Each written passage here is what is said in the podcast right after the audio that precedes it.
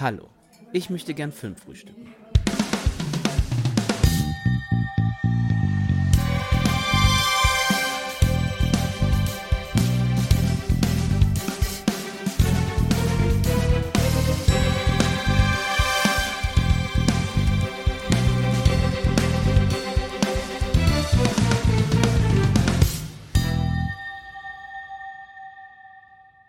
Herzlich willkommen zu einer neuen Folge vom Filmfrühstück. Mein Name ist Leo und neben mir lokal zugeschaltet ist der einzige Mann, der an die Süßigkeitenfabrik von Willy Wonka rankommt. Das goldene Ticket zu euren Filmen. Der liebe Luca aus der Redaktion. Hallo, schönen guten Tag. Das ist doch schön, dass du da bist. Äh, wir ja, schön, haben, dass ich da sein darf. Ja, immer doch. Wir haben eine sehr schöne äh, Folge heute für euch bereit, denn wir reden über mein absolutes Cinematic Universe, das WCU, das Wonka Cinematic Universe. Wir reden über den Film aus 1971, Willy Wonka and the Chocolate Factory, den 2005er Tim Burton Film Charlie und die Schokoladenfabrik und jetzt den frisch in die Kinos reingeschneiten Wonka von Paul King mit Timothy Chalamet. Mit Lil Timmy Tim. Mit Lil Timmy Tim als Willy Wonka und äh, genau. Wir sind gespannt, was unsere Meinungen sind, denn äh, zumindest bei zwei Filmen haben wir die äh, nicht gemeinsam geschaut und wissen noch nicht ganz, was der andere davon hält. Deswegen sage ich, äh, ja, äh, ich freue mich drauf. Aber Luca, bevor wir reinsteigen, die übliche Frage, wie geht's dir und was waren so die letzten Filme, die du gesehen hast, die nicht etwas mit einem kleinen Jungen, einem goldenen Ticket und ganz viel Schokolade zu tun haben? Ja, mir geht's brillant. Ich habe gut geschlafen, gut lang ausgeschlafen und äh, ja, ich bin bereit, über schöne Filme zu reden. Ich habe nicht viel in letzter Zeit geguckt, bin ganz ehrlich. Ich habe ein bisschen enttäuscht mhm. in den mhm. letzten Tagen. Ähm, da hat dann irgendwie doch die Arbeit und das Privatleben so ein bisschen äh, reingehauen. Aber ich habe den neuen Till Schweiger-Film am letzten Mittwoch, also wir haben heute Samstag, also vor drei Tagen habe ich den neuen Till Schweiger-Film gesehen und er war sehr, sehr lustig auf eine Art und Weise, die Till Schweiger nicht äh, intendiert hat. Es war okay. uns sehr amüsiert. Okay, also ähm, würdest du sagen, große Empfehlung an alle? Große Empfehlung an alle, die nichts Besseres zu tun haben, als zwei Stunden lang in einem Kinosaal zu sitzen und einen Mann auszulachen, der am Ende ist. Okay, also ähm, der Mann warst du wahrscheinlich. Der Mann war ich, ja. Genau, also, aber ja. Äh, genug gelacht und ich würde sagen, wir steigen einfach gleich mal rein, denn wir haben ja drei Filme, über die wir heute reden wollen. Und äh, bevor wir das machen, wollen wir mal ein bisschen ganz kurz eingehen auf die Geschichte, ne? Äh, Charlie und Schokoladenfabrik, äh, eigentlich eine Story, ein Buch von Roald Dahl und was dann sozusagen in die Filme verfilmt und äh, ja adaptiert wurde. Äh, ich glaube, Willy Wonka als Figur kennen, glaube ich, eigentlich alle sozusagen und äh, die Filme, besonders die Tim Burton-Verfilmung, ist, äh, glaube ich, den Jüngeren ja. eher äh, noch ein Begriff. Und trotzdem aber Pure Imagination, glaube ich, aus den äh, Älteren ist auch ein äh, Begriff vielleicht. Äh, Luca, wie ist denn bei dir? Wann hast du denn die erst zum ersten Mal die Filme gesehen? Hast du die Filme schon mal gesehen gehabt oder äh, also die ersten beiden? Äh, zu Wonka kommen wir ja später. Oder was ist deine Berührung? Vielleicht hast du sogar das Buch gel gelesen oder vorgelesen bekommen. Wie schaut's denn da aus? Äh, nein, ich kenne tatsächlich gar nicht viele Roald Dahl Bücher. Ich bin immer wieder überrascht, wenn ich was Neues, ähm, wenn ich bei einem neuen Projekt höre, das basiert auf einer Roald Dahl Geschichte weil ich echt gar keine Ahnung habe, was der Mann alles geschrieben hat. Ähm, aber es ist ja irgendwie Hexen, Hexen und äh, Matilda und Fantastic Mr. Fox zum Beispiel. Genau, generell die ganzen ähm, äh, Wes Anderson Kurzfilme, die jetzt dieses ja, Jahr kamen, genau. sind auch Roald Dahl. Ne? Genau, ja. das ist alles Roald Dahl. Ähm, total spannend. Ähm, Charlie und die Schokoladenfabrik habe ich damals mit meiner Oma im Kino gesehen. Das, äh, meine Oma und ich sind früher immer ins Kino gegangen, wenn ich die besucht habe. Und das war einer der Filme, und das war, glaube ich, auch mein erster Film mit Johnny Depp, den ich gesehen okay. habe. Ähm, ansonsten habe ich tatsächlich nicht viele Anknüpfpunkte mit diesem Cinematic Universe, wie du es so schön sagst. Ich habe den äh, 70er-Film mit äh, Gene Wilder habe ich das erste Mal gesehen vor knapp 20 Minuten. Oh, das ist aber spannend. Ja. Äh, genau. Bei mir ist es so, dass ich den äh, Burton-Film ewig nicht gesehen hatte. Mhm. Also äh, klar, man kennt so alle Szenen draus, ne? Man kennt natürlich das, das Meme mit äh, Augustus Gloop draus und sowas und äh, irgendwie, also man kennt irgendwie schon alles, aber ich habe den das erste Mal damals mit meiner damaligen Freundin im Urlaub gesehen, im Sommer mal, äh, vor drei Jahren oder so. Ach krass, das erste Mal? Genau, also ich habe den, oder zwei Jahren, ich habe den, ich habe den davor nie gesehen gehabt und ich hatte dafür aber die 71er Variante irgendwann mal gesehen mit sechs oder sieben. Also ich kann dir nur sagen, ich habe ihn gesehen, aber ich habe ihn jetzt das erste Mal bewusst geschaut, vor 20 Minuten, vielleicht 21 jetzt schon. Ah, okay. Und äh, genau, äh, wusste nur, ich habe den mal gesehen und ich kannte so ein paar Szenen noch draus jetzt, aber so wirklich viele Erinnerungen hatte ich nicht und äh, die Geschichte habe ich auch nicht gelesen. Ich habe äh, Fantastic Mr. Fox gelesen von Roald Cool. Dahl, aber das ist, glaube ich, alles. Also ich bin auch nicht, habe auch nicht so viel Bezug eigentlich zu ihm, außer die Verfilmungen dann sozusagen, die es natürlich gibt, die ja äh, sehr beliebt sind. Ja. Es ist auch, glaube ich, in Deutschland nicht so ein Ding, Roald Dahl, ne? Ich Also, glaub- außer jetzt die Filme. Ja, genau. Ich glaube, der ist in England oder in, in UK auf jeden Ja. Fall äh, viel, viel größer. Ähm, genau, und das, das merkt man ja auch eher, dass der sehr ein sehr amerikanischer Autor ist und äh, genau. Aber sehr, sehr spannend. Und äh, ich würde sagen, wir starten auch einfach mal gleich rein in den allerersten der drei Filme, die wir heute besprechen wollen. Willy Wonka and the Chocolate Factory.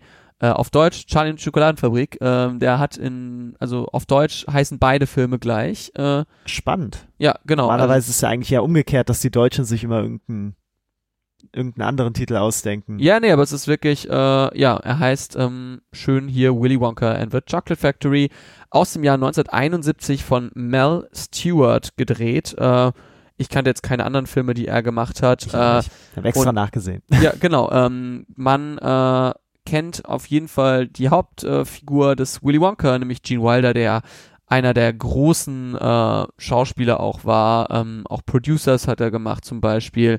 Ist 2016 gestorben und äh, ansonsten relativ unbekannte äh, Namen so ein bisschen. Wir sind ein bisschen durch den Cast gegangen. Viele KinderdarstellerInnen zum Beispiel haben danach nie wieder äh, irgendwie Filme gemacht. Ähm, zum Beispiel auch eben der kleine Peter Ostrom, der äh, Charlie Bucket spielt, also die Hauptfigur der Kinder und viele andere KinderdarstellerInnen eigentlich auch nichts anderes mehr gemacht. Also äh, sehr, äh, sehr spannend. Ähm, eine der spannendsten Figuren, äh, zumindest die wir nachgeschaut haben, war Kurt Großkurt, der den äh, Großvater eines der Kinder spielt, äh, den Vater eines der Kinder spielt, der anscheinend ähm, in sehr vielen äh, Softpornos der BRD der Ja. 60er und 70er und vielleicht 80er noch auf jeden Fall mitgespielt hat. Im Grunde ist das ja auch ein Softporno, Ja, so. wenn man ganz ehrlich ist. Ja, genau. Äh, er ist ein Sweet Porno. Ja, dann, äh, Das ist wahr. genau, aber ja. Ähm, worum geht's denn in Charlie und die Schokoladenfabrik, Luca? Willst du ein bisschen äh, den Tee spillen oder die Süßigkeiten ausschütten? Ja, aber nur weil du es bist. Ähm, es geht um den äh, jungen Charlie Bucket, der ähm, mit seiner Familie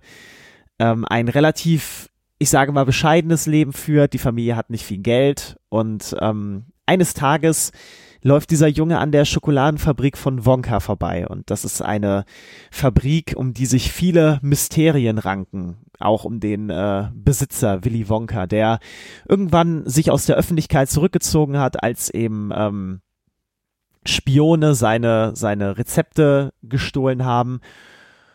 Und dann ist es eines Tages soweit, dass die Fabrik ihre Tore wieder öffnet. Ähm, und Charlie träumt davon, in diese Fabrik reingelassen zu werden. Und äh, dieses Recht ist aber nur fünf Kindern vorbehalten, die ein goldenes Ticket bekommen. Diese goldenen Tickets sind in allen Wonka-Schokoladen, die in der ganzen Welt ausgeliefert werden, sind die versteckt und überraschenderweise bekommt Charlie eines dieser goldenen Tickets, eines dieser fünf und wird in die Fabrik eingeladen und geht auf eine ja, auf eine Besichtigungstour durch diese Fabrik mit anderen vier Kindern, die alle deutlich weniger bescheidene Leben führen als er und ähm, ja. Auf jeden Fall deutlich nerviger sind. als- deutlich nerviger als er, ja. Und ähm, ja, nicht alle diese Kinder äh, kommen so unbeschadet durch diese Fabrik wie Charlie, denn Willy Wonka ist ein ziemlicher Exzentriker und äh,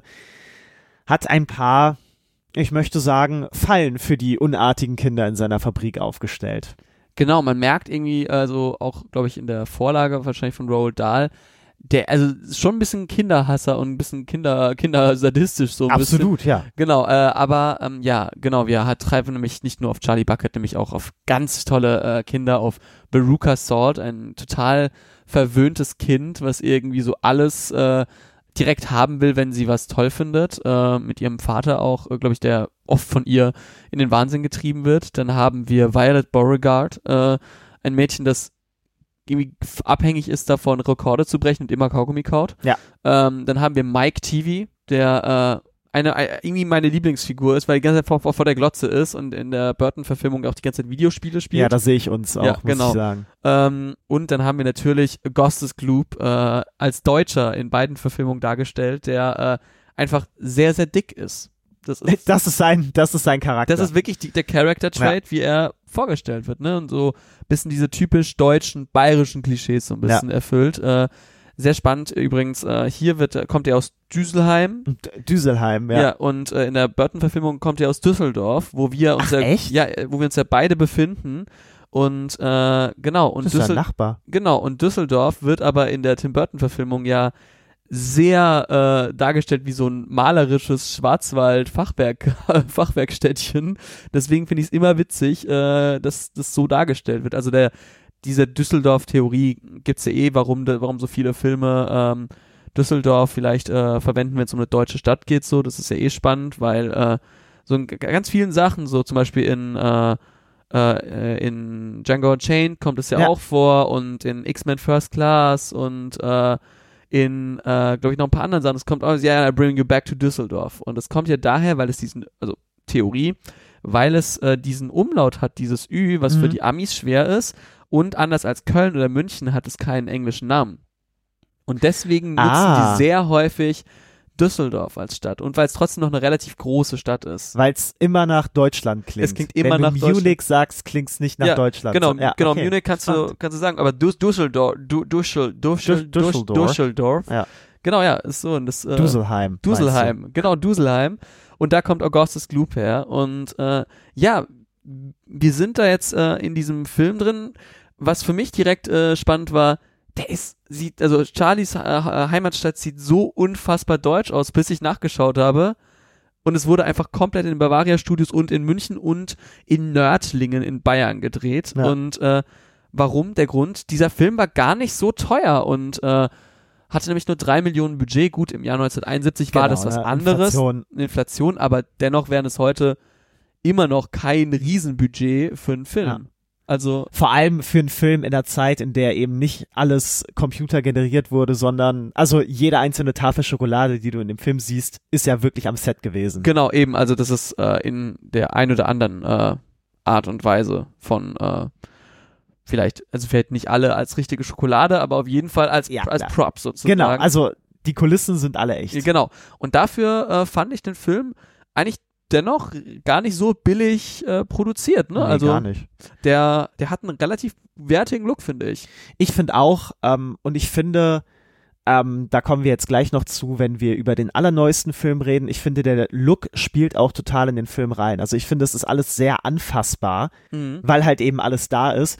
Und ich finde, bei so Filmen, die sehr auf dieses Element des, des kindlichen Wunderns setzen, also ähm, des Staunens, sagen wir es mal so, Mhm. ähm, da finde ich, finde ich, kommt es sehr gut rüber, wenn der Film selber so eine Art Zauberkasten ist. Und das funktioniert total gut in dem Film, dass es so alles so ist. Wir erleben das Staunen, das diese Kinder erleben, wenn sie in die Fabrik kommen und sagen, oh, man kann ja alles anfassen und alles essen. Das müssen wir als Zuschauer, Zuschauerinnen ja auch erleben. Und das finde ich funktioniert bei dem Film richtig gut. Genau, also das finde ich auch, der ist, der ist super und der ist auch super witzig zum Beispiel. Also du merkst, der ist, der ist super, der spielt mit super vielen Bildern und sowas und Mhm. mit irgendwie Memes natürlich. In der Meme-Culture kennt man ja auch dieses Bild, Bild von, äh, von Gene Wilder. Jetzt wollte ich Gene Kelly sagen. ja, genau. Ähm, ich habe nämlich das Du warst gerade bei Gene Simmons. Ja, ich war bei, bei Gene Simmons, genau. Äh, weil ich habe das Problem, dass ich Gene Wilder und Gene Kelly immer mit, äh, miteinander verwechsel, anders als zum Beispiel du und Kenan, die Gene Wilder und Billy Wilder Ja. immer verwechseln. Also äh, man möge es uns äh, verzeihen, wenn wir mal ein bisschen die Kellys und Wilders und äh, Jeans durcheinander bringen. Genau, aber eben ja, also Gene Wilder ist ja super gut äh, geschrieben und spielt den ja sehr sehr witzig und zum Beispiel auch der Vater von Violet Beauregard ist dann so ein Ja. richtiger Richard Nixon-Typ, so ein bisschen. Ja, total. Der ist irgendwie äh, Politiker und Autoverkäufer oder so. Genau, ja, ja, ja. irgendwie sowas. Lo Local Politician and, and äh, tr äh, Trade, irgendwie Ja. sowas, ja. Und dieser, dieser Schnellredner, der so, ich mache Ihnen einen ganz besonderen Deal. Das ist, Ja, äh, äh, Sam B ist, ist auf der Karte und sowas. Und Stimmt, Sam B. ja, Ja. Sam Beauregard. Und es ist super, super gut ähm, geschrieben einfach. Und ich finde, Ja. das, das funktionierte richtig, richtig gut. Äh, hat mich sehr positiv überrascht. Und äh, ich finde, der ist auch nochmal einen Ticken satirischer und zynischer als die Ja. Burton-Verfilmung. Ja, was total überraschend ist, weil, ähm, also ich meine, wir sind ja noch nicht bei dem Film, Ja. aber ich finde, dass, dass der Film schon einen gewissen Biss hat. Es gab echt auch so ein paar Lines, bei denen wir uns angeguckt haben und auch schmunzeln mussten, weil es ja auch sehr konsumkritisch ist, Ja, teilweise total. sehr kapitalismuskritisch, das, das große K-Wort, das immer Ja. umhergeworfen wird. Aber der hat schon einen gewissen Biss, der Film. Der hat schon Ultrabiss. Also allein schon, wenn in einer Mathestunde sozusagen ja. sie Prozentrechnen bei, äh, ähm, äh, beigebracht bekommen und der Lehrer das erklärt mit, ja, jetzt stellen wir mal vor, äh, von 1000, äh, hier in der Klasse haben alle 1000 äh, Wonka-Schokoladen aufgemacht, um das goldene Ticket zu bekommen und du, wie viel hast du aufgemacht? Die Schülerin sagt 100 und dann äh, der nächste sagt 150 und Charlie sagt halt 2, weil seine Familie sehr, sehr Mhm. arm ist und er sagt, okay, 200, nein, nein, nicht 200, 2 und er wird so total ja. dafür halt irgendwie fertig gemacht, dass äh, seine Familie nicht das, das Kapital jetzt hat, um, äh, um irgendwie sich Wonka-Schokolade zu kaufen. Der ist unfassbar hart, aber halt auf eine richtig, richtig äh, irgendwie an, angenehm harte Weise, Ja. sag ich mal so. Du merkst, es ist schon, also Charlie ist schon der Held da drin und deswegen äh, funktioniert das sehr gut, aber ich habe den nicht so bissig erwartet, also gar nicht. Und er ist nicht edgy, das muss man sagen. Ja. Ne? Also er ist nicht so, guck mal, ich sag jetzt irgendwas Freches. Das ist ja, heutzutage ist es ja auch sehr oft so, dass Filme einfach so self-aware sind, ähm, dass sie dass sie gar nicht mehr in der Lage sind, wirklich bissig zu sein, weil jeder Biss immer so ein bisschen wirkt wie, ach guck mal, ich bin das besondere Kind in der Klasse, das äh, ganz anders ist als die anderen. Und der Film, bei dem ist es wirklich authentisch. Und Ja. das, er hat einfach eine, eine coole Grundstimmung. Ja, ich finde den total, total, total gut. Also das ist, ähm, der, der macht sehr viel Spaß und ist sehr bissig und ähm, ich finde, der hat auch keine Längen irgendwie an sich. Mhm. Der ist ganz, der ist langsam erzählt, aber er hat keine Ja. Längen, finde ich. Also der, der nimmt sich Zeit für seine Geschichten so ein bisschen. Der ist auch nicht so lang, ne? Keine 100 Minuten, meine Ich ich. glaube, genau, 1 1,38 oder sowas irgendwie. Also relativ, relativ entspannt. Und Ja. äh, wie fandest du denn die, die Musik? Denn, also man muss ja sagen, äh, alle drei Filme haben ja so ein bisschen Musiknummern, mal mehr, mal weniger. Ähm, wie hat die dir gefallen? So, oder wusstest du, dass da viel Musik vorkommt? Weil das ist, da kommen wir später zu. Das ist zum Beispiel bei mir, bei Wonka hatte ich es nicht so bedacht, dass da so viel Musik drin ist. Ach, willst du etwa sagen, das Marketing war ein bisschen äh, manipulativ und falsch? Das ist aber ein mutiges Statement. Ähm, bei dem Film war es tatsächlich so, äh, um jetzt wieder ein bisschen vorwegzugreifen, ich fand, dass die Musik von den drei Filmen da am besten gelungen ist, in dem Mhm. jetzt. Ähm, ironischerweise sind es ja gar nicht viele verschiedene Lieder. Du hast ja eigentlich nur den, äh, den äh, Candyman-Song ganz am Anfang, bei dem ich gar nicht wusste, dass er aus dem Film ist. Ich kannte immer, es wurde ja auch bei den, bei den Simpsons parodiert, Ja. The Garbage Man Can. Ähm, daher kannte ich das. Ich wusste nicht, dass es aus dem Film ist. Dann dieser ähm, Song, wo sie über das goldene Ticket singen. Äh, hier Genau. I've got a golden ticket. Dann das mit der Mutter und Charlie. Ähm, Ach, ja, okay, den habe ich vergessen. Stimmt. Ja. Der war ziemlich vergessenswert, fand ich. genau. Der, der war es jetzt nicht so. Und ansonsten ist es ja wirklich nur der Titelsong Pure Imagination Ja. und eben der Umpa Lumpa Song, der immer wieder kommt. Und ein weiterer Song, nämlich der äh, von Violet Beauregard, äh, nee, von äh, Veruca Salt, die eine goldene Gans haben will. Ach, ja, okay, aber der wird ja nur ganz, ganz kurz angespielt. Ja, das ist ja kein vollwertiger Song in Ja, Sinne. das ist, ähm, der ist nicht so lang, sagen wir Ja. es mal so. Aber ja, der Umpa Loompa Song, der auch, der ist es natürlich. der ist ne? natürlich super catchy Ja. ähm, und äh, wird ja auch immer wieder verwendet sozusagen, auch in Wonka, so ein bisschen wir vor, vorgre- vorgreifen, so ein bisschen. Also das macht schon Spaß einfach und ich finde, die Musik ist ziemlich gut gelungen. Die ist, ähm, die ist irgendwie sweet. Äh, Genau, es ist halt, es sind jetzt keine irgendwie abgefahrenen Kompositionen, aber es ist, es ist catchy und es wird äh, für einen bestimmten Sinn immer eingesetzt. Ne? Also dieser Umpa Lumpa Song passt halt total zu den Figuren, die ihn singen und auch dadurch, dass er immer wieder kommt, ist er natürlich super erinnernswert. Äh, Pure Imagination ist einfach ein Song, der, der dieses Staunen da haben wir es wieder super gut einfängt. Also jeder Song in dem Film, außer jetzt die, die, ja, der, den ich vergessen habe, der eine, Ja. ähm, wird halt irgendwie so eingesetzt, dass es, dass es einen Sinn im Film hat. Ich mochte zum Beispiel auch total, ähm, der Song ist gar nicht so spannend, aber dieser Golden Ticket Song, als halt Ja. eben der, der Opa, der davor das gebrechlichste Gerippe ist überhaupt, ähm, dass er dann als Charlie eben dieses goldene Ticket aus der Schokoladenpackung zieht. Ähm, sein Opa ist auch totaler Fan dieser Fabrik und will unbedingt mitkommen. Und als Charlie dann eben dieses, dieses Ticket findet, fängt der Opa, der davor eben bettlägerig war, fängt dann an zu tanzen zu dem Song. Mhm. Finde ich auch ein total süßes Element einfach. Ja, es ist, es ist schon sehr, sehr spannend, also wie das einfach dargestellt wird. Ja. Und äh, generell ist es ein sehr sweeter Film. Ich habe äh, genau. viel Spaß gehabt. Ähm, wir, sind ja auch hier eher eher eine Kurzreview sozusagen, deswegen würde ich gleich mal sagen, Luca, wie hat dir denn der Film gefallen? So, was waren deine Erwartungen und wurden die erfüllt? Und wie viele Toastscheiben äh, mit lecker, lecker Süßigkeiten drauf äh, würde denn der Willy Wonka and the Chocolate Factory von dir Das bekommen? ist ein Erdbeermarmeladenbrot mit Honig. Richtig. Ähm, na, ich fand ihn gut. Ich hatte, ich hatte Spaß. Ich finde, also er ist natürlich nicht komplex, aber es ist halt auch ein Kinderfilm. Ähm, das muss man dazu sagen. Also es ist jetzt kein irgendwie anspruchsvoller Kunstfilm in dem Sinne, der, der irgendwas vom Publikum abverlangt.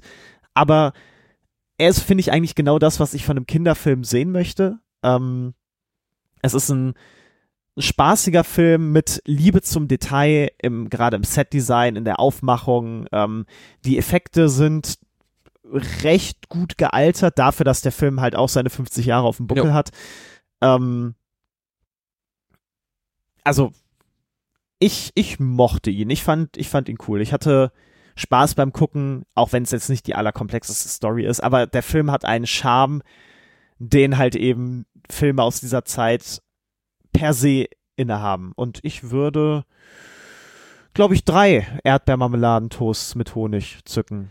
Ich äh, schließe mich da an, äh, in dem, was du gesagt hast. Man muss auch sagen, wir haben den auf Englisch geschaut. Ich bin Mhm. zum Beispiel, Das erste Mal für Äh, dich wahrscheinlich. genau, also ich denke, also mit sechs oder sieben Jahren war ich noch nicht so Ja, flüssig auf Englisch. Also da auf jeden Fall äh, muss ich den auf Deutsch geschaut haben. Ich habe keine Erinnerung daran und deswegen, ich würde gerne eigentlich mal schauen, wie der auf Deutsch klingt, weil ich kann es mir super schlecht vorstellen, Mhm. weil der sau viel ja mit genau mit mit irgendwie Slang ausdrücken und irgendwie mit äh, Wortspielen Ja. arbeitet.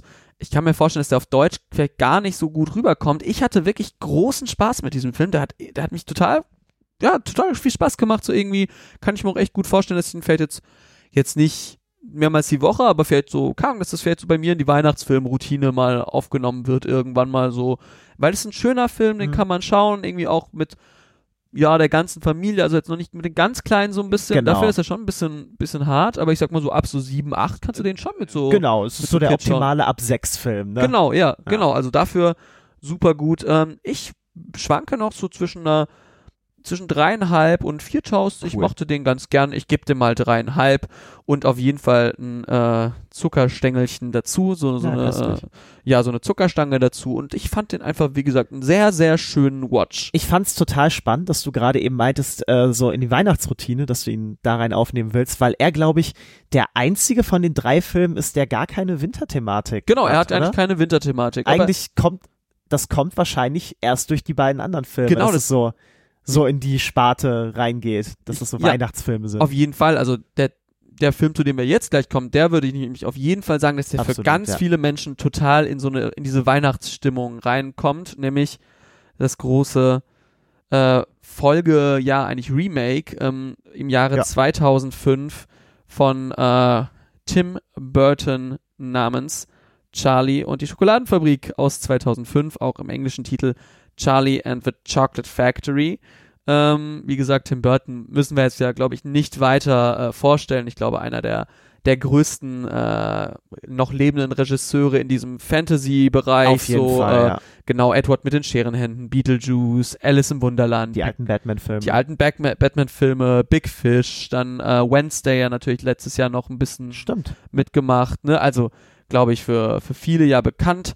Und äh, im Cast sieht sich das auch ein bisschen wieder. Ein paar seiner ähm, ja, bekanntesten MitstreiterInnen sind wieder dabei. Ganz allen voran natürlich der Mann, der ohne, glaube ich, äh, Tim Burton eine ganz andere Karriere gemacht hätte, nämlich äh, Johnny Depp. Äh, jetzt ähm, in den letzten Jahren eher durch äh, schlechte Filme und äh, Gerichtsprozesse bekannt gewesen. Ähm, und äh, damals aber noch auf der Höhe seiner Zeit, vielleicht, Absolut. vielleicht der größte Superstar damals mit Brad Pitt wahrscheinlich im Filmbereich. Ja, ne? Also Definitiv. Also einfach ein ikonischer Schauspieler, muss man sagen, auch wenn man kein Fan von ihm ist. Genau, aber damals ja zu dem Zeitpunkt, das ist ja ungefähr auch die Zeit, wo die, äh, wo die Fluch, Fluch der der Karibik, Karibik-Filme draußen waren. Also das Du, war du musst bedenken, er ist für Fluch der Karibik für einen Oscar nominiert worden. Das ist Ja. vollkommen verrückt, wenn Ja. du heute so an die Reihe zurückdenkst und wie Genau. sie sich entwickelt hat. Das ist total krass, ne? Also äh, er sieht aber dort in Charlie die Schokoladenfabrik komplett anders aus als, Sag doch sowas nicht. als in Fluch der Karibik. Ja, genau. Aber äh, wen wir auch da dabei haben, ist sein Mitstreiter, nämlich Freddie Highmore als Charlie Bucket, den man He's a surgeon. äh, ja genau, aber Dr. Hahn. genau, man kennt ihn aus, äh, aus Dr. Hart. Äh, und äh, eben Good Doctor eben, äh, Ja, genau. genau, das ist es. Und sonst Surgeon. der, der goldene, der goldene Kompass äh, hat er, glaube ich, auch damals gemacht. Und er hat ähm, für mich eine ganz, ganz äh, furchtbare äh, Rolle, denn er ist nämlich der kleine Arthur Montgomery aus Arthur und die, Mini, äh, Arthur und die Minimoys. Oh Gott, den habe ich auch gesehen. Ich Ja. wusste nicht, dass das dasselbe Kind Ich, ist. ich, ich, ich habe ja die, die Bücher geliebt äh, und den Film damals gesehen und den Film gehasst. Und deswegen. und äh, wie fandest du den äh, Arthur-Film letztes Jahr? Den fand ich Arthur super. Malediction? Ah, Arthur? Malediction, den fand ich super. Ja. Den habe ich ja mit Kindern im Kino gesehen. Der war ganz, ganz toll. Das hatte richtig viel Spaß gehabt, gemacht. Ja, der war sehr, sehr gut. Der beste Film. auf jeden Genau. Ah, er war sehr schlecht. Ja, naja. ja, genau, aber we weg von Arthur, äh, Arthur und die Minimoys. Äh, auf jeden Fall, wir haben noch einen anderen, relativ ganz guten Cast ne, bei diesem äh, bei diesem Film. Wir Total. haben, mit, du wir haben auf jeden Fall noch zwei große Namen. Genau, nämlich David Kelly als Ah, äh, okay, drei große äh, Grandpa Joe. Wir haben Helena Bonham Carter, Genau. nämlich ähm, die äh, werte äh, damals noch Ehefrau von Tim Burton. Ich glaube, jetzt sind sie Ich geschieden. glaube, sie äh, sind nicht mehr zusammen. Ja. Genau, oder zu, auf jeden Fall getrennt voneinander lebend. Und wir haben natürlich, wenn du noch dabei me- meintest, natürlich Christopher Lee als Absolut, äh, Dr. Wonka. Ähm, und natürlich, wen man nicht vergessen darf, ist äh, Deep Roy als der Umpa Lumpa. Ähm, Ja, schon stimmt. sehr wichtige Rolle. Und natürlich gibt's auch wieder äh, Augustus Gloop, ähm, dargestellt von Philipp Wiegratz, den äh, manche kennen würden aus den ganzen äh, Die wilden Hühner-Filme. Die habe ich neulich erst gesehen Ja. und ich, mir kam dieses Kind so bekannt vor und ich dachte mir, woher kenne ich diese Visage?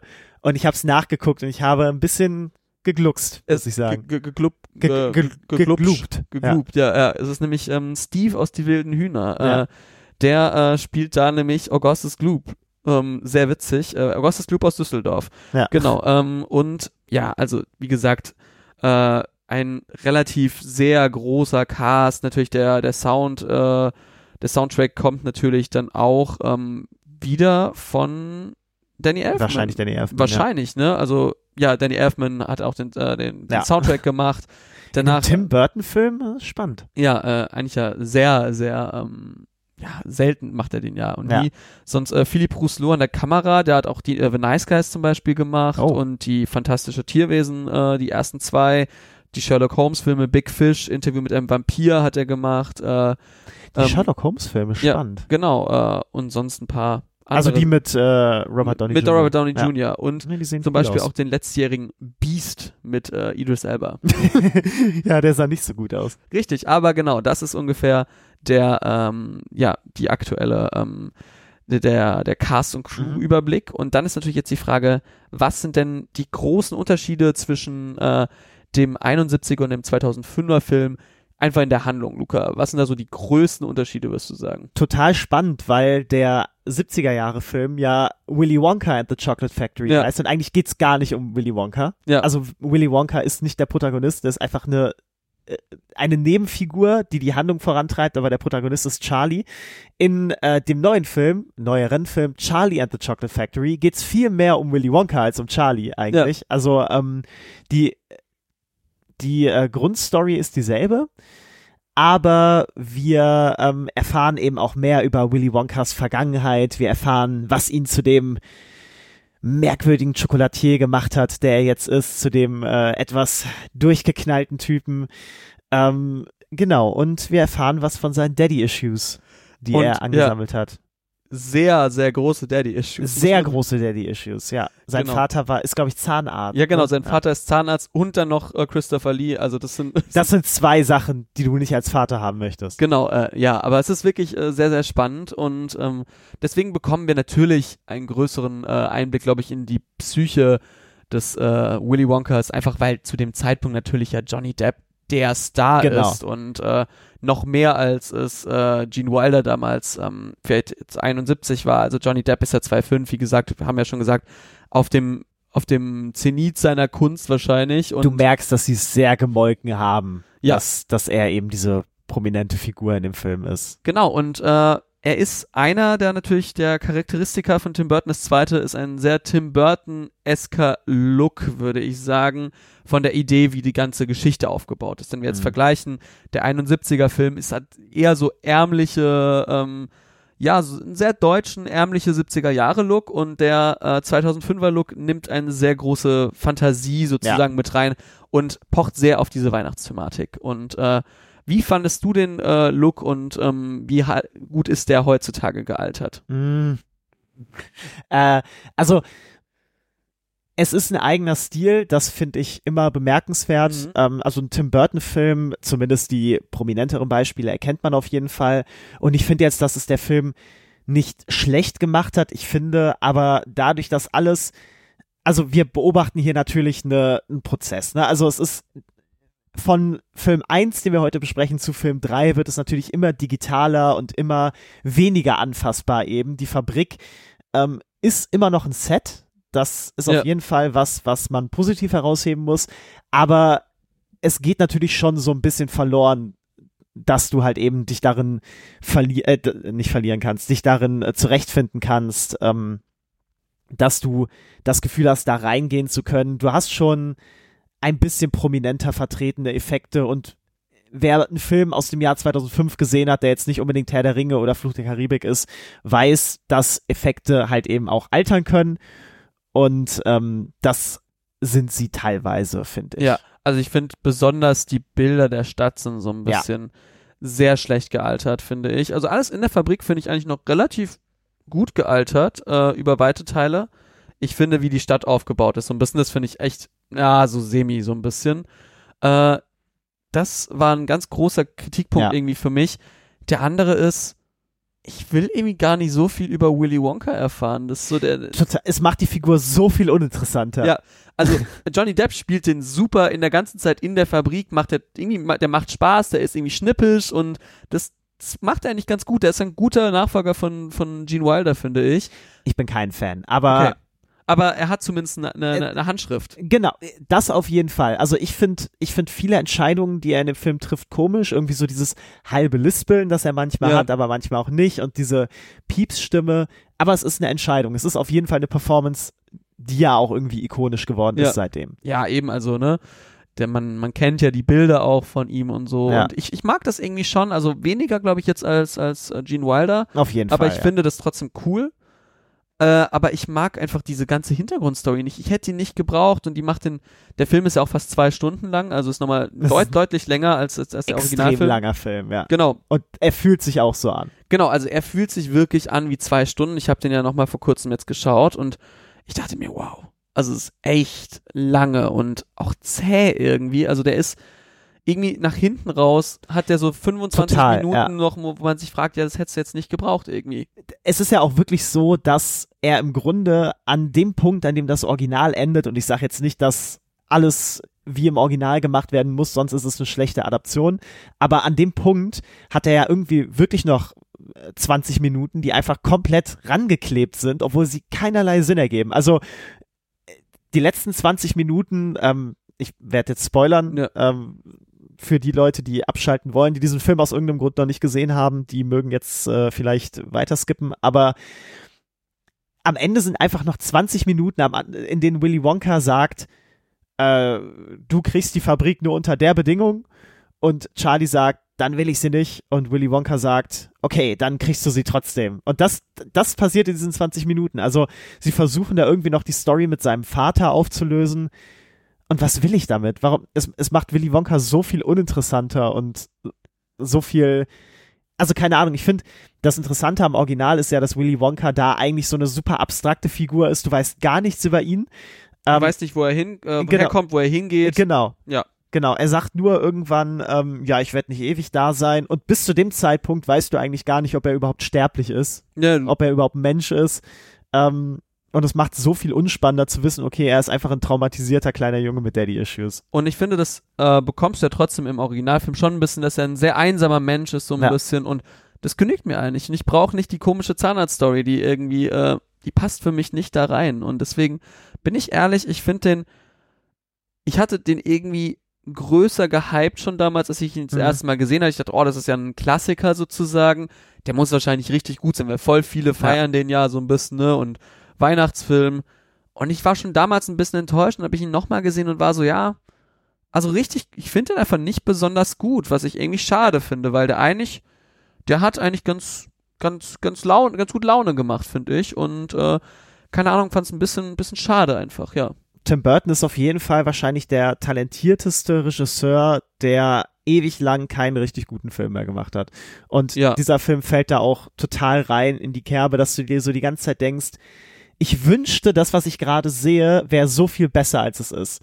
Weil es wirklich einfach vorn und hinten nicht so richtig funktioniert, viel zu lang gestreckt ist.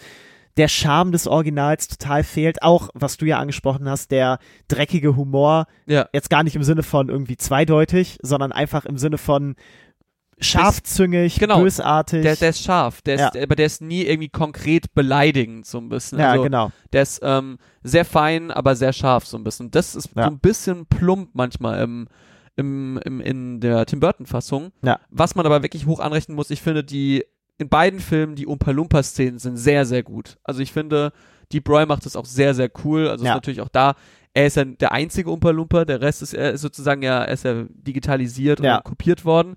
Und das funktioniert für mich sehr gut. Da sind die Musiknummern auch wieder sehr stark. Aber, Findest du?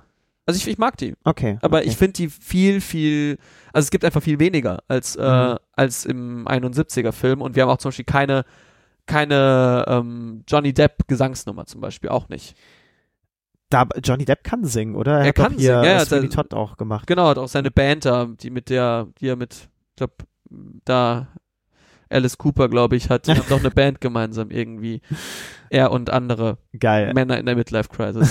Ja, mit Endzeit Crisis, eher. Endlife Crisis, Endlife Crisis, Ja, ja, stimmt, Endzeitatmosphäre. ja. Johnny Depp ist auch schon über 60, äh, oder? Johnny Depp ist, glaube ich, 60, ja. Ja, genau, ne? Also, ähm, ähm, genau, das ist ähm, sehr spannend. Nee, aber er hätte ja singen können. Ich glaube, was mich an den Umpa Lumpa Gesangsszenen stört, ist, dass es alles verschiedene Songs sind. Ich, ich mochte es total gerne, dass es im, Or also Original, in Anführungszeichen, das Original ist ja das Buch, aber in der ersten Verfilmung ein Song ist, der immer wieder kommt. Ich fand, Ja. das hat so ein bisschen, das, das war so ein bisschen die, der, der rote Faden, der sich durch diesen Film gezogen hat, der halt, der Film ist ja sehr ähm, zeigefingerig, er ist ja, er ist ja im Grunde ein Erziehungsstück für kleine Kinder. Ja. Sei nicht äh, geizig, sei nicht gierig, sei nicht äh, frech, sowas. Ja. Und ich finde, das hat alles so ein bisschen, weil, weil sie ja auch so sagen, ähm, hör gut zu, dann lernst du was nach dem Motto. Das hat alles so ein bisschen was Lehrstückhaftes. Und ich finde, im, in der Neuverfilmung von 2005 ist es mir ein bisschen zu poppig. Ich finde, das, das sind halt so richtig ausproduzierte Songs. Und das, finde ich, nimmt ein bisschen von dem Charme weg, von diesem. Der, der Song im Original ist ja eigentlich super, super simpel. Es ist ja nur Umpa, Lumpa, Dubidi-Dum. Das ist es ja. Ja. Ähm, das gefällt mir einfach besser, muss ich sagen. Äh, kann ich, kann ich verstehen. Also, äh, aber dennoch muss ich sagen, so irgendwie, es ist dann doch ein bisschen catchy, so ein bisschen. Und am Ja, Ende Auf jeden Fall. kommt aber ein Paket zusammen, was nicht, was so richtig nicht weiß, was es sein will für mich so. Für mich Ja. ist es weder Fisch noch Fleisch, es ist keine gute Background-Story sozusagen über die Figur Willy Wonka, wo wir wirklich seine kaputte Psyche sozusagen erleben, weil wenn man da eben vielleicht einen, eine, wirklich eine tiefen, tiefgehende Analyse gemacht hätte, dann wäre das ja ganz spannend gewesen, aber so ist es mir einfach nur so eine la lahme Background-Story, das ist mir auch zu wenig Charlie in die Schokoladenfabrik. Ja. Ich weiß nicht, äh, wie ist bei dir, wie viel, äh, how much is the toast und how much is the sweets? Ähm, ich, also ich, ich will persönlich wirklich keine Analyse von Willy Wonka sehen. Ich finde, diese, diese Erklärungsnot, ich meine, mittlerweile ist es ja viel, viel schlimmer. Mittlerweile müssen wir wissen, woher äh, Han Solos Name kommt, ne? Das Ja. ist ja so das beliebteste Beispiel. Aber diese Erklärungsnot, finde ich finde, Filme trauen sich mittlerweile viel zu selten, Sachen einfach unerklärt zu lassen, aus Angst, Leute zu überfordern. Ähm, und Leute, Menschen sind ja, möchte ich zumindest denken, eigentlich nicht doof und sind auch mal in der Lage, mit Unklarheiten klarzukommen, ironischerweise. Und ähm, darum, ich will keine Willy Wonka Background Story. Für mich macht das einfach nicht viel. Ich finde, das macht die Figur uninteressanter, je mehr wir über sie wissen. Ähm, ich finde den Film leider relativ zahnlos. Ich finde, er hat coole Momente. Ähm, ich bin leider auch kein Fan von Johnny Depps Performance in dem Film. Ich finde, er hat sehr viele echt gute Performances in den 2000ern gehabt. Das ist keine von meinen Lieblingen. Für mich wär's wahrscheinlich irgendwas zwischen anderthalb und zwei Toasts mit dem Nostalgiefaktor. Ist halt ein Film, den ich als Kind gesehen habe. Das kann man leider ja nie so ganz ausschalten. Einfach ist es wahrscheinlich ein zwei Toasts Film, aber ich bin kein großer Fan, muss ich sagen. Ich äh, schließe mich da dir an und ähm, bin aber ein bisschen positiver, Aha. weil ich die Umpa Lumpas zum Beispiel einfach mag und ich glaube ein bisschen besser finde. Äh, ich komme dabei äh, zweieinhalb Toasts raus jetzt nach dem äh, zweiten Watch sozusagen und äh, genau, also es ist einfach für mich so, ich finde Johnny Depp ganz gut da drin, ich finde die Umpa Lumpas ganz gut da drin, aber sonst ist es mir einfach zu egal irgendwie und ähm, also ich verstehe schon, warum Leute den gerne schauen, aber es ist kein Film für mich und das Total, merke ich ja. ganz dolle, dass das einfach ein Film für mich ist, wo ich sage, nee, da würde ich mir jetzt, also ich würde mir lieber hätte ich jetzt noch mal Ja. zweites Mal direkt hinten Ja, den total. 71er angemacht, Ja. als jetzt irgendwie mir jetzt sagen, nee, wir schauen jetzt den 2005er Tim Burton, weil der reicht auch mal so wieder, dann muss ich jetzt auch wieder jetzt mal drei, vier Jahre nicht sehen. Also äh, Genau. das ist wirklich kein Film, wo ich jetzt das Bedürfnis habe, irgendwie zu sagen, oh, den schaue ich jetzt jedes Jahr. Aber ich finde, man muss trotzdem sagen, ähm, sie muss einem nicht gefallen, aber was der Film natürlich hat, ist eine Identität. Und das Total. lassen ja viele Blockbuster heutzutage vermissen. Also äh, ich, ich hätte lieber mehr Filme wie diesen, die nicht so gut sind, aber dafür eine Identität haben, als Filme wie, ich möchte jetzt keine Beispiele nennen, aber viele moderne Blockbuster, die vielleicht irgendwo technisch ich will nicht mal sagen besser, weil die Effekte sind halt neuer, aber werden wahrscheinlich genauso schlecht altern. Aber die, die alle sehr glatt geputzt sind und wo keine, keine greifbaren Elemente am Set sind. Ich, ich finde, der Film hat irgendwo ein Herz. Äh, ich teil's nur einfach nicht. Das ist ein schönes Schlusswort. Oh, Dankeschön. Ob du äh, mit den Filmen, die äh, technisch neuer aussehen, aber vielleicht kein Herz haben, den nächsten Film meinst, nämlich Wonka von Paul King, das werden wir gleich erfahren. Der ist nämlich jetzt frisch in die Kinos gekommen. Ja. Am äh, 7., äh, nämlich wir nehmen heute am 9. Dezember auf, also am 7. ist er in die Kinos gekommen und äh, genau, hat auch wieder ein paar bekannte Namen, nämlich der erste ist Paul King und äh, wer Paul King nicht kennt, was hat er so gemacht? Luca, was sind so zwei Filme, für die man, äh, für, für die man Paul King kennt, die du sehr gerne magst? Ähm, du redest doch nicht zufällig von den wunder, wunder, wundervollen Paddington-Verfilmungen, die wahrscheinlich der Maßstab für den Kinderfilm, den modernen sind. Ja, äh, nämlich genau über die rede ich doch. Ach so, genau, doch, Paddington 1 und 2. Genau, äh, Krass. Paddington, ähm, die Geschichte eines äh, Bären, der ähm, auch ja eine Buchverfilmung ist, ne? Oder? Ja. Äh, Ich genau. weiß nicht von wem, aber die Paddington-Bücher, das ist, äh, äh, also äh, im Original sind es Bücher, aber es gibt auch eine Serie, Zeichentrick, äh, also es ist auch vielfach adaptiert.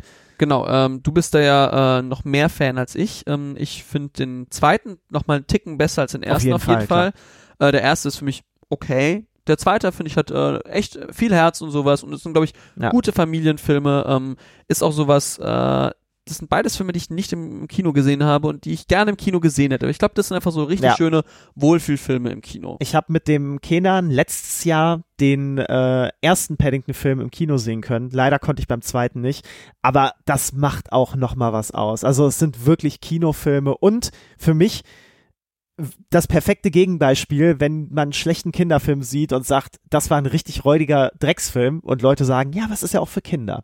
Das muss ja nicht gut sein. Das ist, es reicht ja, wenn es den Kindern gefällt. Dann ist, dann sind das die Filme, glaube ich, auch wenn du sie vielleicht nicht so gerne magst wie ich. Aber das sind auf jeden Fall Filme, auf die man dann zeigen kann und sagen kann, aber es geht ja auch so. Genau, Warum eben. fütterst du deine Kinder mit Dreck, wenn du auch das haben kannst? Genau, also das ist ein toller Kinderfilm, auf jeden Fall Paddington. Ich glaube, auch wirklich, wirklich schöne, wirklich schöne Verfilmung mit Herz und äh, ich im Deutschen von Elias Mbarek gesprochen, oder? Tatsächlich, Ähm, ja. Genau, Wahrscheinlich das Beste, was er jemals gemacht hat. genau äh, im äh, englischen Original ähm, ge gesprochen von Ben, von Ben Wishaw, also klar, also gefühlt alle englisch, äh, englischen oder britischen SchauspielerInnen, die irgendwie Rang und Namen haben, äh, tauchen irgendwie gefühlt als zweiter Passant von, von links mal dort auf, also Und übertragen sich ja jetzt auch in den Cast von Wonka. Richtig, genau, denn wir haben ein paar Namen, die wieder auftauchen, zum Beispiel nämlich äh, Sa- Sally Hawkins, Sally Hawkins. dann äh, Hugh Grant. Sally Hawkins. Hugh Grant ist auch äh, einer dabei. Stimmt, er ist ja in Paddington 2. Genau, genau, dann Phoenix ähm, Buchanan. äh, Ol- Olivia Colman ist nicht dabei. Nicht in Paddington. Genau, aber, aber, in Wonka. Genau, aber in Wonka und sonst bei den anderen bin ich mir nicht ganz sicher. Matt Lucas war auf jeden Fall im ersten Paddington, das weiß ah, ich ja. noch. Okay, ja, der den äh, Prodnose spielt hier und ähm, Genau. genau. Und sonst, Timothée Chalamet spielt natürlich nicht in Paddington mit, Das ist, aber äh, ja der titelgebende Willy Wonka. Ähm, wir sehen also diesmal einen viel, viel jüngeren äh, Willy Wonka. Ja. Es geht nämlich um die Vorgeschichte. Äh, ergänzt wird der Cast von Keller Lane als Noodle, äh, Keegan Michael Key als äh, Polizeichef, Oliver Coleman als Miss Crubbage, Ron Atkinson, ähm, Oh ja, der stimmt. auch in äh, Paddington mitgespielt hat. Nein, tatsächlich nicht. Ron Atkinson hat ewig in nichts Großem Genau. mitgespielt. Also Mr. Bean himself als äh, Pater Julius ähm, und äh, dann natürlich noch andere Namen, äh, die man nicht so, jetzt nicht so groß sind. Also Sally Hawkins natürlich noch als größerer Name, aber sonst, klar, Jim Carter hat man Jim schon mal Carter, gehört. Genau. Äh, Natasha Rothwell vielleicht ähm, kennt man aus ähm, Wonder Woman 1984 und Love Simon. Aber sonst sind es dann schon ähm, kleinere Namen, mit Ausnahme fehlt noch Raki Takara, die man aus Sex Education kennt. Äh, da spielt sie ähm, Miss Sands. Ähm, für Fans der Serie, das ist eine doch wiederkehrende äh, Okay. Rolle. Also da, da, ich war nämlich die ganze Zeit so, ich kenne, ich kenne ihre Figur doch, äh, ich kenne doch die Schauspielerin. Und dann war ich ach ja, stimmt, Sex Education. Ja. Genau, also ist jetzt auch zu Ende gegangen. Also wir merken, also auch hier ein relativ ähm, britischer Cast mit einigen amerikanischen Einstreuungen, würde ich mal sagen. Ja, stimmt.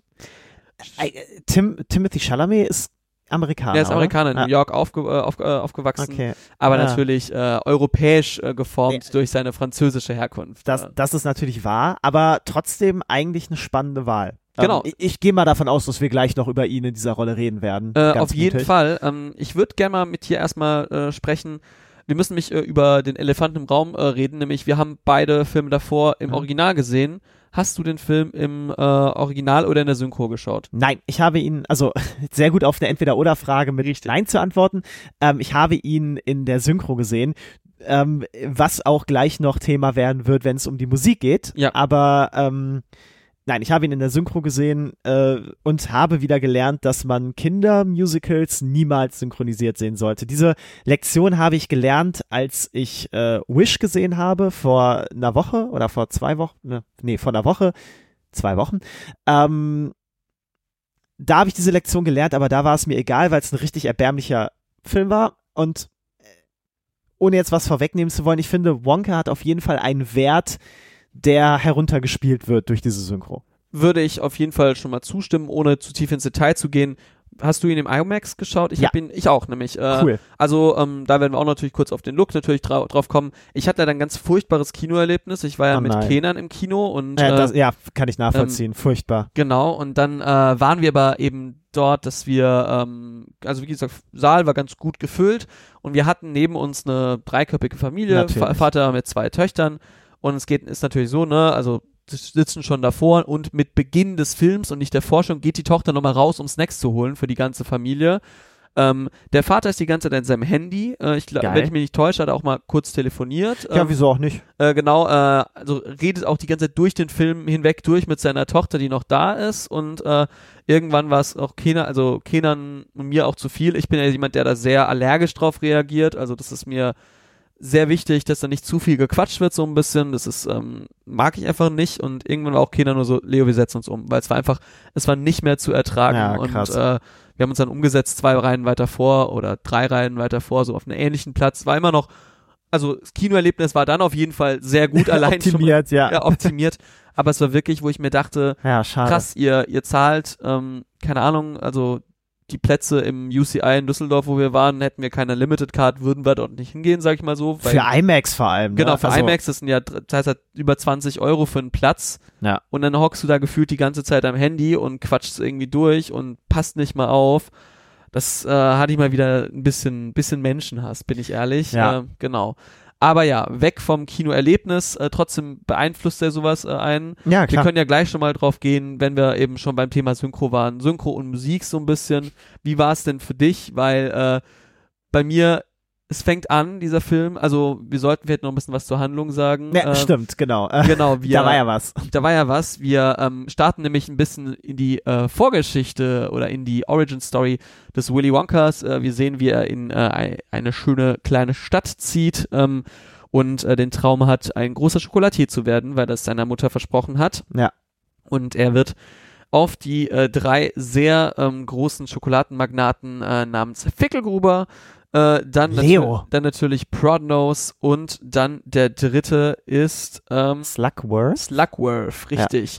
Das sind die drei, die man auch in den zwei Verfilmungen davor, ähm, zumindest Slugworth kommt immer wieder vor, Genau. Fickelgruber kommt vor und Prodnose kam auch in der Tim Burton Verfilmung. Genau, ich vor. glaube, es wird am Anfang von der Tim Burton-Verfilmung, als es eben um die Industriespione geht, wird Ja. gesagt, äh, Prodnose hat das kopiert, Genau. äh, Slugworth hat das kopiert und der andere Herr mit dem schweinischen Namen hat auch irgendwas kopiert. Genau, äh, das ist das und die hindern ihn ein bisschen daran, äh, ja, äh, dort äh, Herr äh, über ein eigenes Geschäft zu werden Ja. und wir erleben dann eine äh, High-Story, denn äh, ja, aufgrund widriger Umstände äh, wird Timothy äh, Chalamets Willy Wonka äh, gefangen genommen und äh, zum Wäschedienst ver äh, ja, verordnet und ähm, er trifft dort eben auf die kleine Nudel, dann nämlich auf den äh, ja auf den Buchhalter Abacus äh, Crunch, dann auf die Telefonistin Lottie Bell, den äh, dann die Klempnerin Piper Benz und ähm, dann den äh, Komiker auf Englisch Larry Chucklesworth und Ach, sie heißt äh, Piper im Ja, Original. ja. Ja. auf Deutsch heißt sie Klempi, das Ja. weiß ich nämlich noch. Genau, das äh, fand Weil ich es ein sehr, sehr dummer Name war. ja genau Piper klingt ja eigentlich ganz Ja, cool. Piper ist ja ein Ja. Name, möchte man fast sagen. Genau, nee, aber äh, im Englischen auch Larry Chucklesworth, ja irgendwie Ja. ganz witzig und hier ist er glaube ich dann Kurt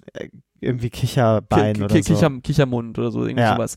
Also, und man merkt, und die haben einen, einen äh, Heist sozusagen äh, geplant, wie sie äh, doch noch es schaffen wollen, dass Willy Wonka sein äh, Imperium aufbauen will. Wir werden ein bisschen später noch auf die Details so ein bisschen eingehen, aber so die Grundstory, äh, ohne zu viel spoilern zu wollen. Genau, ich glaube, nachher spoilern wir dann. Wir werden spoilern nachher noch. spoilern wir nochmal die Hölle aus dem Film, aber erstmal. Genau. Wir äh, starten nämlich, äh, ja, Willy Wonka kommt an in dieser Stadt und äh, es fängt an direkt mit einem Song Ja.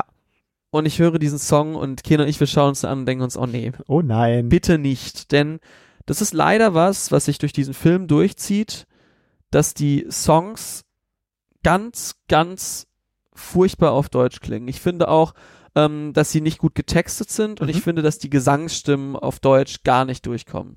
Ja, vor allem, weil es auch andere Synchronstimmen sind als die, die normalen Sprecher. also Genau, bei, ja. bei Tim Cham ist es noch dieselbe Stimme, aber zum Beispiel die drei Chocolatiers haben in, den, in einer Gesangsnummer eine andere Stimme. Und ich denke mir, ihr castet doch die Synchronstimmen für diesen Film. Dann castet doch, die, ihr wisst doch, dass da Leute singen müssen. Castet doch einfach direkt SängerInnen. Oder es ist ja auch vollkommen okay, wenn die Leute nicht so gut singen können. Also, Ja. das sind jetzt, ohne was vorwegnehmen zu wollen, es sind jetzt keine Whitney Houston-Songs, die in dem Film gesungen werden. Genau, es ist jetzt nicht wie in einem Biopic, wo man vielleicht jemanden braucht, der Ja, wie bei einem Queen Biopic, der die Sachen richtig gut Ja. singen muss oder halt, ne, es ist immer noch ein relativ einfach gestricktes Musical. Man sollte vielleicht jetzt nicht jemanden nehmen, der gar nicht singen kann, aber ja. das sind machbare Gesangsnummern, die trotzdem, also ich fand die, äh, die Komposition an sich eigentlich ganz sweet so ein bisschen, aber ich finde Okay. die, ich finde die Umsetzung in der deutschen Synchro absolut katastrophal. Ähm, hast du die Songs nochmal im Original gehört? Äh, nee, noch nicht. Leider auch nicht. Ich glaube, die sind auch noch nicht verfügbar im Original. Ja. Ähm, ich finde es total spannend, weil ich weiß, dass äh, Warner Brothers einen der Songs für die Oscars eingereicht hat und ich bin mir nicht ganz sicher welchen. Ich glaube den, der gesungen wird, als sie in die Schokoladenfabrik das erste Mal reingehen oder in seinen Laden. Ja.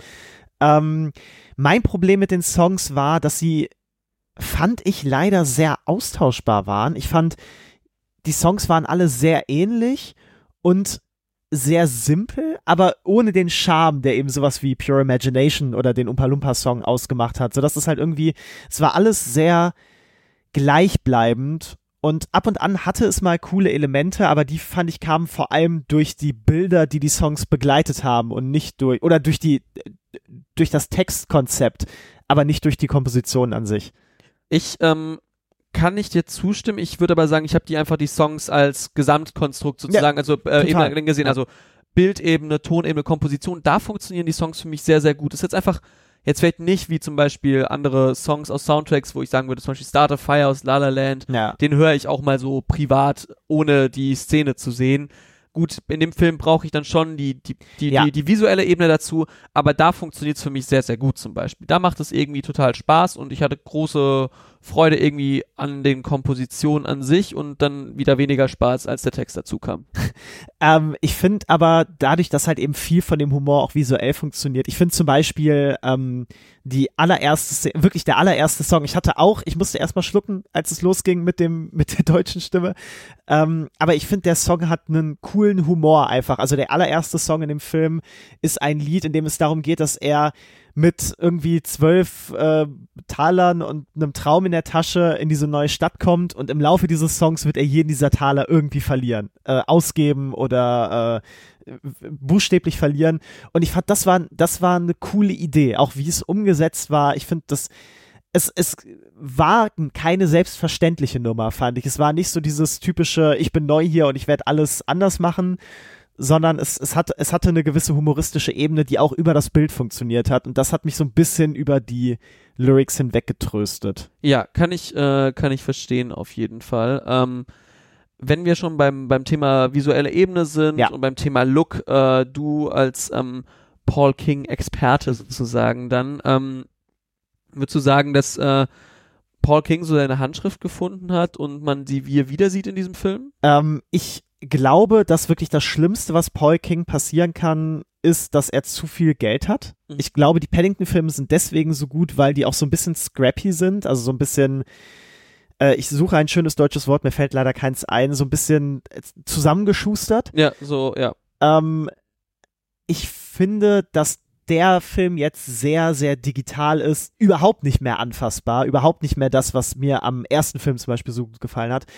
Ähm, aber ich finde, du merkst, dass da ein cooler, eigener Paul King-Film die ganze Zeit raus will und Warner Brothers setzt sich auf die Kiste und sagt, du bleibst da drin. Ähm, aber Paul King ist halt eben Regisseur, mit, meiner Meinung nach mit einer eigenen Handschrift, die halt so ein bisschen Wes Anderson in vielleicht noch kindlicher. In weniger symmetrisch. Genau, genau. Also es ist jetzt nicht jeder Shot ist symmetrisch, aber so diese visuelle Verspieltheit, diese Arbeit mit zum Beispiel auch Animation Mhm. äh, im Film selber. Und das gefällt mir einfach. Das, es ist auf jeden Fall für einen modernen Blockbuster, muss man ja leider so sagen, ist es ein Schritt weiter, als man es oft hat, Ja, finde wür- ich. würde ich auch zustimmen. Äh, immer da, wenn jetzt sehr viel animiert wird, finde ich den Film nämlich auch am schwächsten. Ich finde, äh, also äh, nicht, nicht animiert, Du meinst CGI. wenn, wenn, wenn, animiert, wenn, ja. wenn, wenn CGI sozusagen reinkommt, finde ich ihn am schwächsten. Ich finde aber die visuellen Ideen, die er hat Mhm. und so ein bisschen zum Beispiel, wenn er äh, in einer Szene eine Maschine entwickelt, ähm, in der Arbeit abgenommen wird, Mhm. zum Beispiel, die finde ich ganz, ganz Ja. witzig, weil da eben viel gearbeitet wird mit Cuts und sozusagen und mit Ja. Übergängen und diese visuellen Ideen, die machen hier total Spaß, finde ich. Und da, da habe ich echt Spaß gehabt, dass Paul King da echt ein bisschen mal schaut, was man machen kann, ne? Also das Ja. ist äh, echt cool und da finde ich den Film sehr, sehr stark und äh, da hat er einfach eben tolle Ideen, wie du schon meintest, so. Also allein was da für, für kleine Spielereien immer sind, da dachte ich mir manchmal so, ja, ähm, es hat so ein bisschen Grand Budapest Hotel ein bisschen äh, Vibes, ne? Absolut, ne? Also ich finde auch, was der Film hat, ist Liebe zum Detail. Ja. Ähm, ich mochte zum Beispiel total, ähm, es gibt so Rückblendes, also seine Mutter ist nicht mehr am Leben Ja. äh, im, äh, über den Film, also die stirbt, bevor die Handlung einsetzt. Und es gibt Rückblenden auf, äh, auf seine Kindheit mit seiner Mutter und die sind äh, in einem Stil von einem Von der Super 8 Kamera so ein bisschen. Ja, mäßig, genau. Ne? ähm, äh, eigentlich wie so alte, wie so die allerersten Kurzfilme Ja, genau. eigentlich, die es gab. Und was ich zum Beispiel total toll finde, es gibt eben eine Rückblendeszene, wo er meint, er wollte, als Kind wollte er eigentlich Magier werden. Ja. Und die ersten Filme, die es gab, die ersten Kurzfilme, haben ja auch sehr viel mit dieser Idee de, der, der Zauberei gespielt. Also, weil es ja Genau. buchstäblich Zauberei war, als der Film das genau, erste Mal. Cinema of Attractions, das Genau. heißt, es geht einfach äh, Menschen kämpfen gegen ein Känguru oder sowas. Ja. Solche Sachen oder Magier lassen genau, die Georges Méliès, Méliès, Méliès, Méliès Ja. Filme ähm, gibt es, es sind ja buchstäblich auch Filme, in denen er der Zauberer ist. Ja. Ne? Und du hast ja genau dieses Ding, dass er dann irgendwann einen Apfel ähm, so äh, herbeizaubert. Und das ist mit genau so einem Cut gemacht, oder es sieht zumindest so aus. Ich weiß nicht, ob sie es wirklich so gemacht haben oder ob es einfach ein guter Effekt ist. Aber ähm, der Effekt ist, sieht im Grunde genauso aus wie in Kurzfilmen aus den 1910ern. Und das Ja. finde ich Oder ist ein früher. total oder oder früher ja. Es ist ein total liebevolles Detail, das völlig unnötig ist. Du hättest es nicht gebraucht, aber es macht einen Film einfach viel sympathischer. Genau, oder zum Beispiel, dass manchmal in den Rückblenden mit seiner Mutter so ein, so ein Krisseln im Bild sozusagen Mhm. ist, wie auf so Ja. frühen äh, Filmaufnahmen. Also das, da Ja. finde ich, da sind sehr viele schöne kleine Ideen dabei und äh, das macht einfach großen, großen äh, Spaß, dem zuzuschauen. Ja. Ähm, wir haben jetzt viel über den Look ge äh, geredet. Ähm, über die Handlung werden wir gleich nochmal ein bisschen in einem Spoilerteil noch separat reden. Ähm, aber generell so funktioniert die Figur Willy Wonka für dich in Jung und funktioniert Timothy Chalamet als, äh, als Willy? Ich will jetzt nicht sagen, was macht, dass äh, jede Frau unter 25 sich auf mich stürzt. Äh, ich bin kein großer Tim Cham-Fan. Ich äh, finde, dass er immer dieselbe Rolle spielt, immer Bis- den äh, Sad Boy. Ich, ich sag immer gerne, Timothy Chalamet hat noch nie eine Rolle in seinem Leben gespielt, die nicht gerne Coldplay hört. Ähm, Oder Cure? in dem Film ist es mal was anderes und ich finde, ganz am Anfang gibt es eine Szene, in der er sich ähm, draußen Kakao einschüttet, Mhm. draußen auf der, auf der Bank und du hast so das Seitenprofil von ihm. Und da hat er eine, einen Augenblick, wo er wirklich total den Gene Wilder Look drauf hat, wo er genau so guckt wie Gene Wilder und da dachte ich mir, oh, okay, das könnte was Großes sein. Ähm, und ich finde, über den Film hinweg verliert sich das so ein bisschen. Ich finde, es hat sehr viel Oh, I'm for random mäßiges. Das ist so. Für mich hat's nicht wirklich Charme. Für mich ist es leider sehr self-aware und das macht das so ein bisschen kaputt, weil es nie authentisch wirkt, meiner Meinung nach. Ich finde das sehr spannend. Du bist einfach, äh, also du teilst eins zu eins die Meinung dieses Zeitartikels, der über ihn rausgekommen ist. Äh, Oh. Genau, da gibt's ähm, eine, eine Journal äh, Autorin oder Kolonistin, glaube ich, die einen Artikel über ihn geschrieben hat, warum er der überbewertete Schauspieler unserer aktuellen Zeit ist, sozusagen. So weit würde ich Nein, nein, nein, nein, aber, aber sozusagen, das ist, und sie bringt genau eben, sagt, dass sie, dass er eben nie authentisch ist und immer nur direkt in der Selbstreflexion sozusagen. Und eigentlich sehr, sehr spannend. Ähm, du warst also ein nur partiell bis minder partiell Fan von Tim Cham als, äh, als äh, Willy Wonka. ähm, ich fand's cool, dass er mal was anderes gemacht hat. Ich finde, die Rolle zum Beispiel fällt gar nicht in sein typisches Raster. Ähm, und es hat häufiger gepasst, als ich dachte. Als ich den Trailer gesehen habe, habe ich gedacht, das wird eine absolute Katastrophe und eine völlige Peinlichkeit. Und das war's nicht. Ähm, ich fand, das war jetzt nicht das optimale Casting, aber ähm, ich wurde auch neulich gefragt, wen ich denn eher gecastet hätte, als ich mich über ihn aufgeregt habe, als ich den Trailer gesehen habe. Und du hast natürlich Tom Holland gesagt. Äh, Natürlich wäre es Tom Holland oder äh, Paul Mescal, natürlich. ähm, Paul Mescal als, äh, als, als weinender äh, Willy Wonka. als als äh, irischer Willy Wonka. wie, wie, wie er nackt in, inmitten von Süßigkeiten sitzt und weint. Ähm, nein, also ich, ich hätte auch keine bessere Alternative für ein Willy Wonka Prequel liefern können und ich finde, er hat es besser gemacht, als ich dachte. Ich will jetzt auch nicht irgendwie gemein sein. Falls mein guter Freund Tim das hört, B bitte, bitte mach Musik mit mir. nee, aber Nein, wer, wer, wer hätte denn, wer hätte denn äh, Willy Wonka spielen sollen? ich habe keine Ahnung. Also keine gesagt, Ahnung. ich hätte es nicht besser machen können. Okay. Darum äh, Genau. oder besser casten können. Ich hätte es auch nicht besser machen können äh, als Timmy, Lil Timmy Tim. Aber ähm, ja, du warst eher auf seiner Seite. Ähm, sag so, ich bin größerer Fan von Timothée Chalamet als Mhm. äh, glaube ich, als du generell in seinen Rollen sozusagen, weil vielleicht, weil ich auch einfach gerne Coldplay höre. ähm, nee, aber ich, ich, ich mag irgendwie sein, seine Art, die immer sehr, die, die ist sehr, die ist sehr, Sehr französisch, sehr ja klein, sehr französisch Ja. sozusagen in seinen Feinheiten so ein bisschen. Äh, das gefällt mir nicht ganz gut. Ähm, das mag ich und ich muss sagen, hier, ähm, wie gesagt, ich sehe schon, was du meinst mit, ja, er verliert so ein bisschen seine, seinen Charme so ein bisschen. Er hat einfach vielleicht noch nicht die Möglichkeit, das auszuspielen, was vielleicht ein Gene Wilder vielleicht 40 Jahre sozusagen später als Willy Wonka, der schon Sachen erlebt hat, vielleicht äh, noch mehr einfach reinbringen kann in so ein Schauspiel, weil da ist vielleicht einfach noch nicht so viel, was du da irgendwie ausbauen kannst, würde ich jetzt einfach mal sagen. Mhm. Aber ähm, ich fand den, ich fand es jetzt schon keine schlechte Besetzung. Ich habe die Trailer nicht gesehen, Ah, okay. deswegen äh, Ja, du Kenan, gehst ja auch nicht mehr so häufig ins Kino, mir ist das schon aufgefallen, muss Genau. ich sagen. genau und äh, Kenan meinte auch so zu mir, boah, die Trailer waren so eine Katastrophe und ich, weiß nicht, ich habe Absolut, ich hab ja. die nicht gesehen und ich war so, zum Glück habe ich sie nicht gesehen, weil ich war ganz zufrieden mit ihm. Wie gesagt, Mhm. Timothy Chalamet macht macht halt irgendwie Timothée Chalamet Sachen, muss man halt ehrlich sagen. Es sind wieder ein paar Sachen, die Okay. doch, die doch etwas repetitiv sind für mich. Aber das macht er irgendwie ganz gut und ich hatte Spaß dabei einfach. Und Cool. das ist irgendwie, irgendwie ganz sweet und äh, ja, macht irgendwie, macht doch Laune und ich fand es irgendwie ganz schön, wie das, äh, wie das gemacht wurde. Was mich so ein bisschen nicht an seiner Performance, sondern an der Figurenanlegung gestört hat, ist, dass so alle Kanten ein bisschen abgeschliffen wurden. Also Ja, es war. der, der Film ist sehr, ähm, ich nehme das Ende jetzt noch nicht vorweg, aber gerade am Ende ist er so sehr, ja, Willy Wonka ist auch ein ganz lieber Typ, der sehr freundschaftlich und äh, er hat doch seine Truppe und die hat er alle lieb Er und nur die bösen Leute kriegen von ihm auf die Finger. er ist Winnie Pooh sozusagen. genau, Willy, Willy Pooh. er ist Willy Pooh. Ähm, und das finde ich funktioniert, wenn man die Original, wenn man beide Filme gesehen hat, funktioniert es nicht. Und ich möchte, wie gesagt, nicht sagen, das Original ist heilig und die heilige Schrift und wer dagegen verstößt, ähm, ist, äh, hat, macht keinen guten Film. Aber ich finde, das nimmt einfach viel von dem weg, was die Figur in beiden anderen Verfilmungen interessant gemacht hat.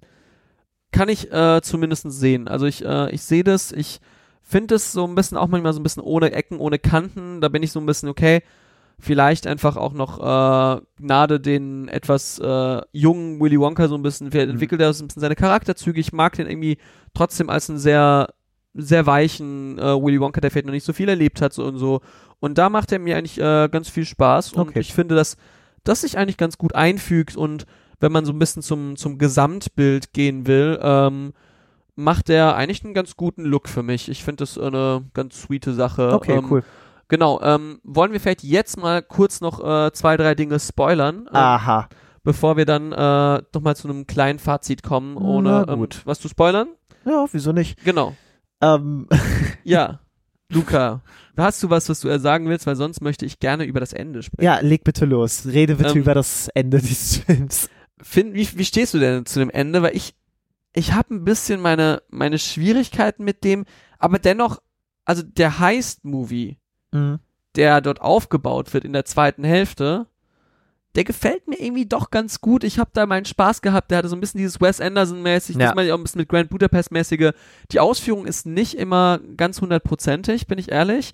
Aber ich finde einfach die Grundidee sehr sweet, mit der Mhm. gearbeitet wird und irgendwie die hat einen, einen tollen Drive, finde ich. Und es, es, es löst sich dann doch irgendwie besser auf, als ich dachte. es ist ja auch in beiden Paddington-Filmen sind ja auch Heist-Elemente Ja. ähm, drin oder nicht unbedingt Heist, aber zumindest äh, Breaking-In-Elemente. Gaunerei. Ge Gau Gaunerei ist sehr, sehr schön. Ähm, und das kann Paul King einfach. Und was an dem Film gut funktioniert, ist, ähm, dass du natürlich auch viel Setup und viel Payoff hast, was ja immer mein persönliches, das ist ja wie Schokolade für mich, muss ich ja sagen. Ähm, das hat einfach gut funktioniert. Also das, ähm, an manchen Stellen wurde es mir ein bisschen zu offensichtlich aufgebaut, also mit dem, äh, der einen, mit der einen Nebenfigur, die so meint, ich kann übrigens so reden, als, als wäre ich unter Wasser. Ja, das ist, Das ist sehr, also du, wenn die, du schon mal einen Film gesehen hast, weißt du, dass es Ja, wieder kommt. Das ist die schwächste Figur aus dieser. Gangstergruppe, finde ich. Oder aus- aus Total. dieser Heißgruppe. Weil sonst, also ich finde zum Beispiel, der, der Buchhalter ist eine super Figur. Irgendwie, die, Ja. ist, die ist irgendwie sweet gemacht und so. Selbst Piper, von dem ich jetzt nicht so viel von der ich jetzt nicht so viel Ja. erwartet hatte, hat irgendwie ihren Sinn.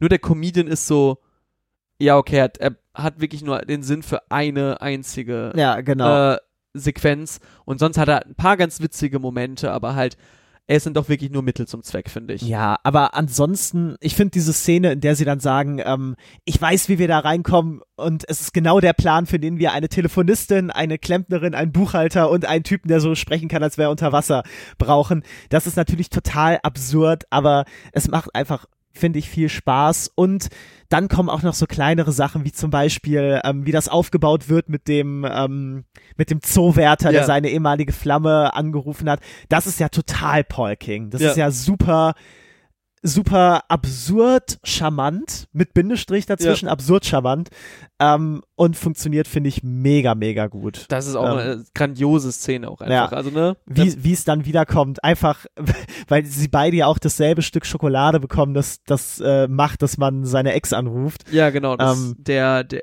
eigentlich ein Saufabend. Ja, genau. Sie haben einen Ähm, Saufabend als, äh, als Praline. Ja. Ja. Ähm, nein, äh, super, super charmant. Also ich bin kein Fan des Ende Endes. Mhm. Ähm, ich finde, wie gesagt, ich, ich mag nicht, dass Willy Wonka an einem Punkt ankommt, an dem er sich gar nicht anfühlt wie die Figur, die ja doch irgendwie adaptiert wird. Ja. Ähm, äh, für mich nimmt das so ein bisschen die, die Spannung raus, dass halt, dass er halt im Grunde eine Disney-Figur ist in dem Film. Ja. Ähm, aber es, wie es da hinkommt, funktioniert schon. Ich mochte auch, wie Hugh Grant eingesetzt wird, auch wenn ich den Effekt nicht gut finde. Der Effekt ist nicht gut, aber ich mag auf jeden Fall seine Art, also die Interaktion zwischen beiden ist sehr, sehr witzig, Ja. finde ich. Also Und- ist wirklich gut gelungen. Total. Ich mochte es auch, dass er ja im Grunde so, also die beiden sind ja keine Freunde im Laufe des Films. Ich mochte aber total, dass du dann diese Szene auf dem auf dem Schiff hattest, ähm, in dem du so, in der du so merkst, dass das schon eine Sympathie Da, besteht da, da, zwischen den beiden. eine, Ich fand, das war eine hübsche eine, Szene. eine schöne Komplizenschaft. Das ist ein, äh, erneut ein sehr, sehr schönes Wort, mein Lieber. Ähm, und das Ende wird natürlich total viel, viel besser durch Sally Hawkins, die einfach, wenn du eine Schauspielerin brauchst mit Herz, die eine Rolle mit Herz spielen muss, dann darfst du natürlich keinen Meter weiter gucken als Sally Hawkins. Die, ich liebe Sally Hawkins. Ich finde, jeder Film wird besser dadurch, dass sie mitspielt. Und äh, ich finde auch diese Rolle, die ja zwei Szenen hat, ich finde, die macht total viel in dem Film. Mhm. Äh, ich glaube, ich bin nicht so großer Sally Hawkins-Fan wie du, aber ich, Aha, ich, du hast also kein Herz, ja? ich habe kein Herz. Ähm, ich, mach, ich mochte ja auch die Paddington-Filme nicht so sehr wie das du. ist wahr, ja. Genau, aber ich, ich, ich stimme dir dazu, es ist, ist einfach wirklich eine sehr, sehr gut gecastete Wahl und ich dachte, okay, ja, okay, jetzt haben sie für zwei Szenen wahrscheinlich dabei. Sie ist natürlich underused. Und ne? sie ist Aber- underused, aber dann habe ich drüber nachgedacht, weiß, nee, das also, aber das, was sie in den zwei Szenen macht, Genau. das genau. hat schon sehr viel Herz und es funktioniert sehr gut. Und ähm, jetzt noch ist natürlich die Sache mit den, den Bösewichten, den Ganoven. Ich fand die irgendwie witzig. Ich hatte irgendwie meinen Spaß mit denen. Das ist so, irgendwie hat mich dann doch positiv überrascht. Ich hätte nicht gedacht, dass ich da so häufig lachen werde. Ähm, die Frage ist, meinst du das Gaunerpärchen? Also hier Olivia Colman und äh, sowohl als auch. Also okay. sowohl die drei Magnaten als auch das Gaunerpärchen. Ja, also ich muss sagen, auch da ziehe ich vielleicht wieder ein Gewitter auf mich, aber ich mag Keegan Michael Key überhaupt nicht. Ich finde, ich verstehe nicht, warum Leute glauben, dass er witzig ist. Ich gehe ich meistens mit, ich finde ihn hier witzig. Das war nämlich der Punkt, zu dem ich wollte. Ähm, ich fand ihn in dem Film erstaunlich unnervig. Ähm, ich fand, dass die Rolle auch da habe ich beim Trailer wieder ein bisschen Muffensausen bekommen, weil, also im Trailer hast du zum Beispiel diese Line, in der er sagt, äh, hier gibt's nichts zu sehen, nur ein paar Leute, die der Schwerkraft trotzen. Ah ja, ja. Das war im Trailer, da dachte ich mir, mm, aber ansonsten finde ich, hat die Rolle gut funktioniert. Ähm, auch, auch in der Gesangseinlage zum Beispiel. Mit den, Oh ja, äh, mit den drei Magnaten. Da ist sie gut Ja. gelöst. total. Ähm, das kann Keegan Michael. Also ich glaube, er ist ein guter Sänger. Ja. Ich ähm, kenne jetzt nicht alle seine Filme im Original, aber hier zum Beispiel diesen Netflix Jingle Jangle Ja. äh, Film, Weihnachtsfilm, den habe ich gesehen. Ich glaube, dass er eine Musiknummer tragen kann und ähm, das ist auch ein No-Brainer. Also wenn du ihn castest in einem Film, dann kannst du ihm auch eine, eine, einen Schurken-Song geben. Ja. Ähm, nee, also ich, ich fand auch, dass es in gewisser Weise funktioniert hat. Es war natürlich total drüber, gerade hier die, die drei Magnaten, von denen der eine immer äh, erbrechen muss, wenn er das Wort arm hört. Aber es ist halt auch ein Märchenbuch in dem Ja, Sinne. eben. Es ist, das hat halt, wenn du eine Adaption von einem Märchenbuch machst, dann musst du da auch so drüber gehen und, und Message-Twirling-Villains ja, haben. du darfst, da kam es so, als würdest du sagen, als du den Wolf und die drei, drei Schweinchen äh, adaptieren würdest, sagen, aber das ist jetzt also schon ein bisschen übertrieben, dass der Wolf so lau also so, so tief äh, einatmen kann, Ja. dass er die, dass die Häuser zum Einstürzen Genau, bringen kann. genau. Also das ist so, da musst du halt auch mit den Regeln sozusagen des Spiels sozusagen mitgehen. Und Es- es ist immer ja. noch ein Kinderfilm. es ist ein Kinderfilm und Ja. es baut seine eigene Welt auf und wenn in der Welt es einfach so aussehen kann, dann ist es halt so, ne? Also es, äh, Total. also wenn, wenn, die Welt das trägt, dann Ja. geht, geht es doch klar. Was ich finde, ist, dass ähm, der Charme auch da wieder ähm, Kenan und ich hatten neulich nämlich auch die Diskussion bei einem anderen Film, ähm, wo ich meinte, ich, mir fällt leider gerade nicht mehr ein, welcher, aber bei dem ich meinte, bei ähm, Thanksgiving, dem neuen Eli Roth-Film, Ja. dass Horror-Trash ähm, sehr darunter gelitten hat, dass jetzt jede Kamera sehr hochwertig ist und alles sehr glatt gebügelt aussieht. Und ich finde auch so Filme mit Märchenatmosphäre haben dasselbe Problem. Ähm, ich finde, ich glaube, wenn Paul King exakt denselben Film vor 30 Jahren gemacht hätte, wäre er besser gewesen. Ähm, ich finde, dass dieser sehr, sehr glatte Look, die sehr glatten Computereffekte, der, die nach Plastik aussehende Schokolade, dass das viel davon wegnimmt. Ähm, und der Charme sich dadurch nicht ganz überträgt, wo wir gerade eben bei dem Thema waren, das ist eine Kinderbuchverfilmung. Ähm, das hat für mich nicht funktioniert. Ja, kann ich zum Teil äh, nachvollziehen. Ähm, wenn wir, wenn du willst, würde ich jetzt den, den Spoiler-Tag, äh, Spo- Spoiler-Tag, den Spoiler-Talk, Oh, wir Äh, können auch den ganzen Tag spoilern, äh, wenn du ja, möchtest. können wir machen. Äh, wir können den Spoiler-Talk schließen und würden Mhm. dann zum Fazit übergehen. Dann können wir Genau. nämlich darüber gleich äh, nochmal etwas detaillierter sprechen. Ja. Denn, äh, ja, genau, wir ähm, wollen ja jetzt ein äh, Fazit äh, mal ziehen über Wonka von Paul King, der äh, bei den Trailern, wie gesagt, du sagtest schon, große Katastrophen äh, Ja. ahnen ließ. Aber jetzt zum Ende hin gar nicht so negativ klingt, ne? Also, Keine Katastrophe. Ähm, keine Katastrophe. Ähm, Luca, dein Urteil, gibt's Bewährung, Sozialstunden, Freispruch oder doch Schokolade forever? Ähm, für mich wird's kein zukünftiger Klassiker. Ich, äh, also wenn ich mich entscheiden müsste, welchen Film von den dreien ich jetzt nochmal gucken würde, wär's eher der 70er Jahre Film, dann der Paul King Film und dann der Tim Burton Film. Mhm. Ähm, ich war positiv überrascht. Ich finde, dass die Paul Kingness sich ab und an durchgekämpft hat und dass der Film äh, cleverer gemacht war, als ich gedacht hätte vorher. Ich finde immer noch, dass vieles nicht daran funktioniert. Ich finde auch, dass er zu lang ist. Er ist ja auch ungefähr so lang wie der Johnny Depp Ja, Tim Burton Film. Genau, ungefähr gleich Ja. dann. Ähm, ich finde, 98 Minuten ist schon eigentlich das Maximum für das, was es ist. Und ich finde, es hat halt nicht mehr viel mit Willy Wonka zu tun. Ähm, nicht, dass ich jetzt ein Kenner des Materials bin, aber ich, ich mochte es, dass er halt eben auch so ein bisschen düster als Figur ist. Und ich finde auch immer noch nicht, dass es eine Background-Geschichte für Willy Wonka braucht. Aber sagen wir, das göttliche Gesetz hat vorgegeben, dass es diesen Film geben muss, dann ist er, glaube ich, so gut, wie er hätte werden können. Ich bin jetzt kein großer Fan, aber ich war auf jeden Fall positiv überrascht davon, wie er war. Ich würde, glaube ich, zweieinhalb Toasts geben, also genau in der Mitte landen quasi. Das ist doch äh, eine ganz schöne Sache. Ähm, ich bin wiederum ein bisschen positiver als du, weil ich glaube Cool. ich nicht die Trailer gesehen hatte und ich glaube ich ein bisschen positiver auch von äh, Timothy Chalamet äh, ähm, ja äh, Angetan, angetan war. Ja. Ähm, ich würde unbedingt diesen Film noch mal gerne im Kino sehen in OV. In OV, ja.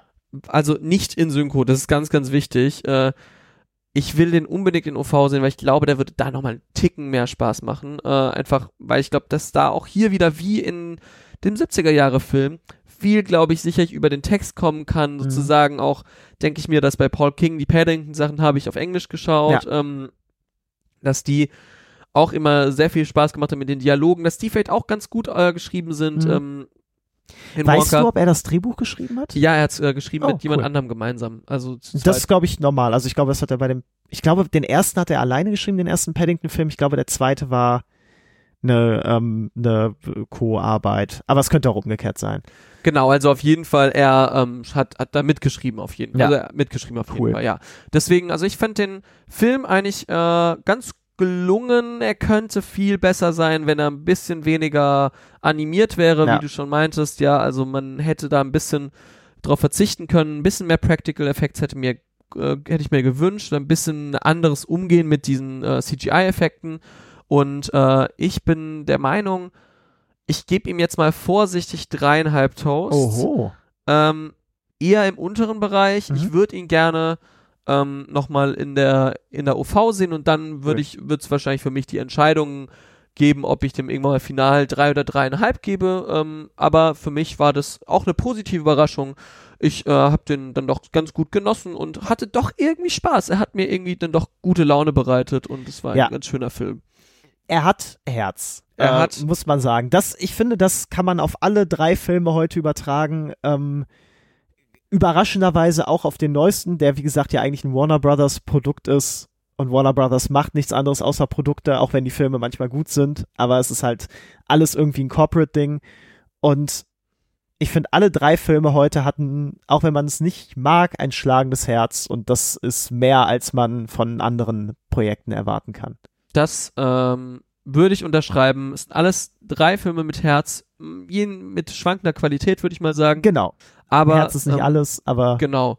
Dann äh, würde ich sagen, äh, Luca, du warst ein Herz heute ähm, Ja. bei dieser Aufnahme. Ich danke dir, dass du dabei warst. ja, ich danke, dass ich hier sein durfte, wie immer. Und ähm, wenn ihr noch weitere Filmkritiken äh, oder Podcasts äh, mitbekommen wollt, dann äh, abonniert uns doch gerne auf Spotify, dieser Apple Podcasts, Overcast und allen anderen gängigen Platt äh, Plattformen. Abonniert uns auch gerne auf äh, TikTok und folgt uns äh, auf Instagram und äh, schaut doch gerne auf unserer Website durch. Dort haben wir spannende Kritiken, die immer rauskommen. Was war deine letzte Kritik, die du geschrieben hast, Luca? äh, das müsste ähm, Quiz Lady gewesen sein. Oder Rustin? Rustin ist die letzte, du hast völlig recht. Und die kommende wird im nächsten Jahr Poor Things sein. Ähm, Oh. Was ein cooler Read wird, glaube ich. Ich glaube, die ich könnte gut werden. Ich bin sehr gespannt. Ähm, ja, äh, deswegen würde ich mal sagen, schaut doch immer gerne rein. Das war's von uns und wir wünschen euch äh, ganz viel Spaß bei den Filmen. Bei äh, der nächsten Woche geht's dann wieder ein bisschen anders äh, zu in der Art und Weise, wie wir mit Weihnachten äh, umgehen. Mm. Da möchte ich nicht zu viel spoilern, aber das schon mal als Vorausblick. Wir sagen Tschüss, das war's von uns. Bleibt gesund und ho ho ho.